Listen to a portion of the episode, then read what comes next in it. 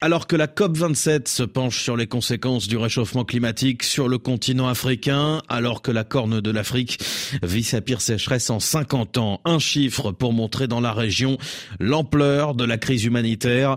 En Somalie, un enfant est admis chaque minute à l'hôpital pour malnutrition. Dans le regard du monde Afrique, cette semaine, un reportage exceptionnel dans le pays où le manque d'eau a déjà fait 1 200 000 déplacés.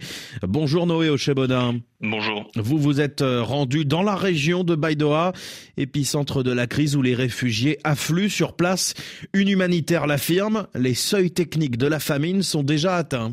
Oui, c'est assez évident. Quand on se rend à Baïdoa, on va juste rappeler quand même quels sont ces seuils. Euh, un quart des foyers euh, qui n'ont ni eau ni nourriture et un tiers d'entre eux qui souffrent de malnutrition. Alors Baïdoa, c'est dans le centre de la Somalie. Le district de Baïdoa est l'épicentre de cette crise car il y a 800 000 habitants et à peu près autant euh, de déplacés qui se trouvent tout autour de la ville. Ce sont ces déplacés les plus vulnérables euh, liés à cette sécheresse euh, qui viennent trouver à Baïdoa une aide alimentaire ou médicale, car eux sont victimes donc de, cette sécheresse, c'est-à-dire quatre saisons des pluies manquées dans les campagnes somaliennes. Il y a d'autres facteurs de cette crise, notamment l'inflation, car ces déplacés qui arrivent à Baïdoa ne sont pas en capacité d'acheter des céréales sur les marchés.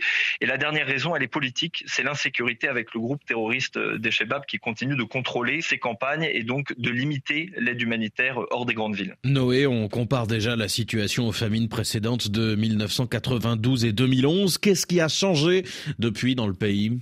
Alors en 1992 et 2011, on parle là de, plus de 250 000 morts hein, à chaque fois. En 1992, euh, des camions entiers ramassaient tous les matins des, cadavres dans les rues. En 2011, euh, la grande différence, c'est que euh, les Shebab contrôlaient la majorité de la Somalie, y compris les grandes villes, y compris Baïdoa. Et les agences humanitaires rechignaient à, venir acheminer de l'aide alimentaire ou médicale, de peur d'être kidnappés, de peur aussi que cette aide soit détournée. Alors cette année, même si la sécheresse est la pire qu'ait connue la Corne de l'Afrique en 50 ans, la réponse humanitaire est quand même assez efficace pour qu'on ait des taux de mortalité assez bas dans le centre et dans le, sud de la Somalie. Et même si la réponse à l'urgence humanitaire s'est améliorée depuis 2011, elle reste toujours insuffisante.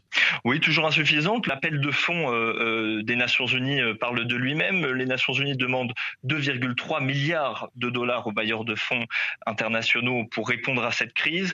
Il n'y a même pas la moitié euh, qui a été investie euh, jusqu'à maintenant. Donc cela crée plusieurs frustrations. D'abord pour la communauté humanitaire qui ne peut pas répondre euh, complètement à cette crise. Aussi pour les autorités somaliennes qui se sentent d'une certaine façon délaissées par les bailleurs de fonds occidentaux qui seraient davantage tournés vers la crise en Ukraine.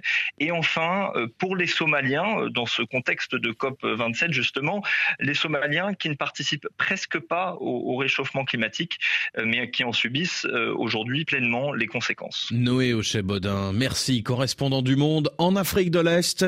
La Somalie terrassée par la sécheresse et la faim, c'est le titre de votre reportage à retrouver sur lemonde.fr.